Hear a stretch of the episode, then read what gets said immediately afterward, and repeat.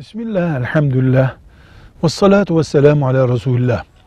Makyaj, yani daha güzelleşmek için deriye yapılan müdahale, eğer abdest organları açısından bir bölgedeyse, gusül söz konusu olduğunda bedenin herhangi bir yerindeyse bu makyaj dediğimiz malzeme, altına sıvıyı, suyu geçirmeyecek şekilde tabaka oluşturuyorsa makyaj ya abdeste engel oluyordur ya gusle engel oluyordur. Mesela makyajlı iken gusle diyoruz.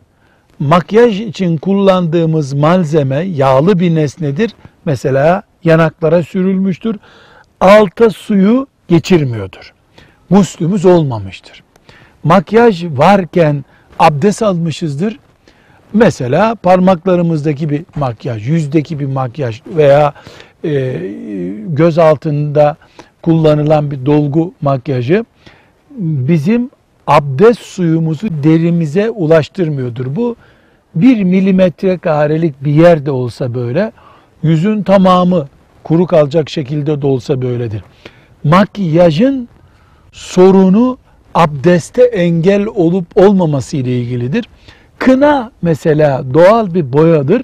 Suyun deriye ulaşmasına engel değildir.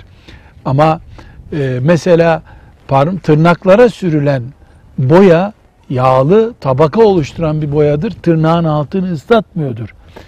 Kına abdeste zarar vermiyor.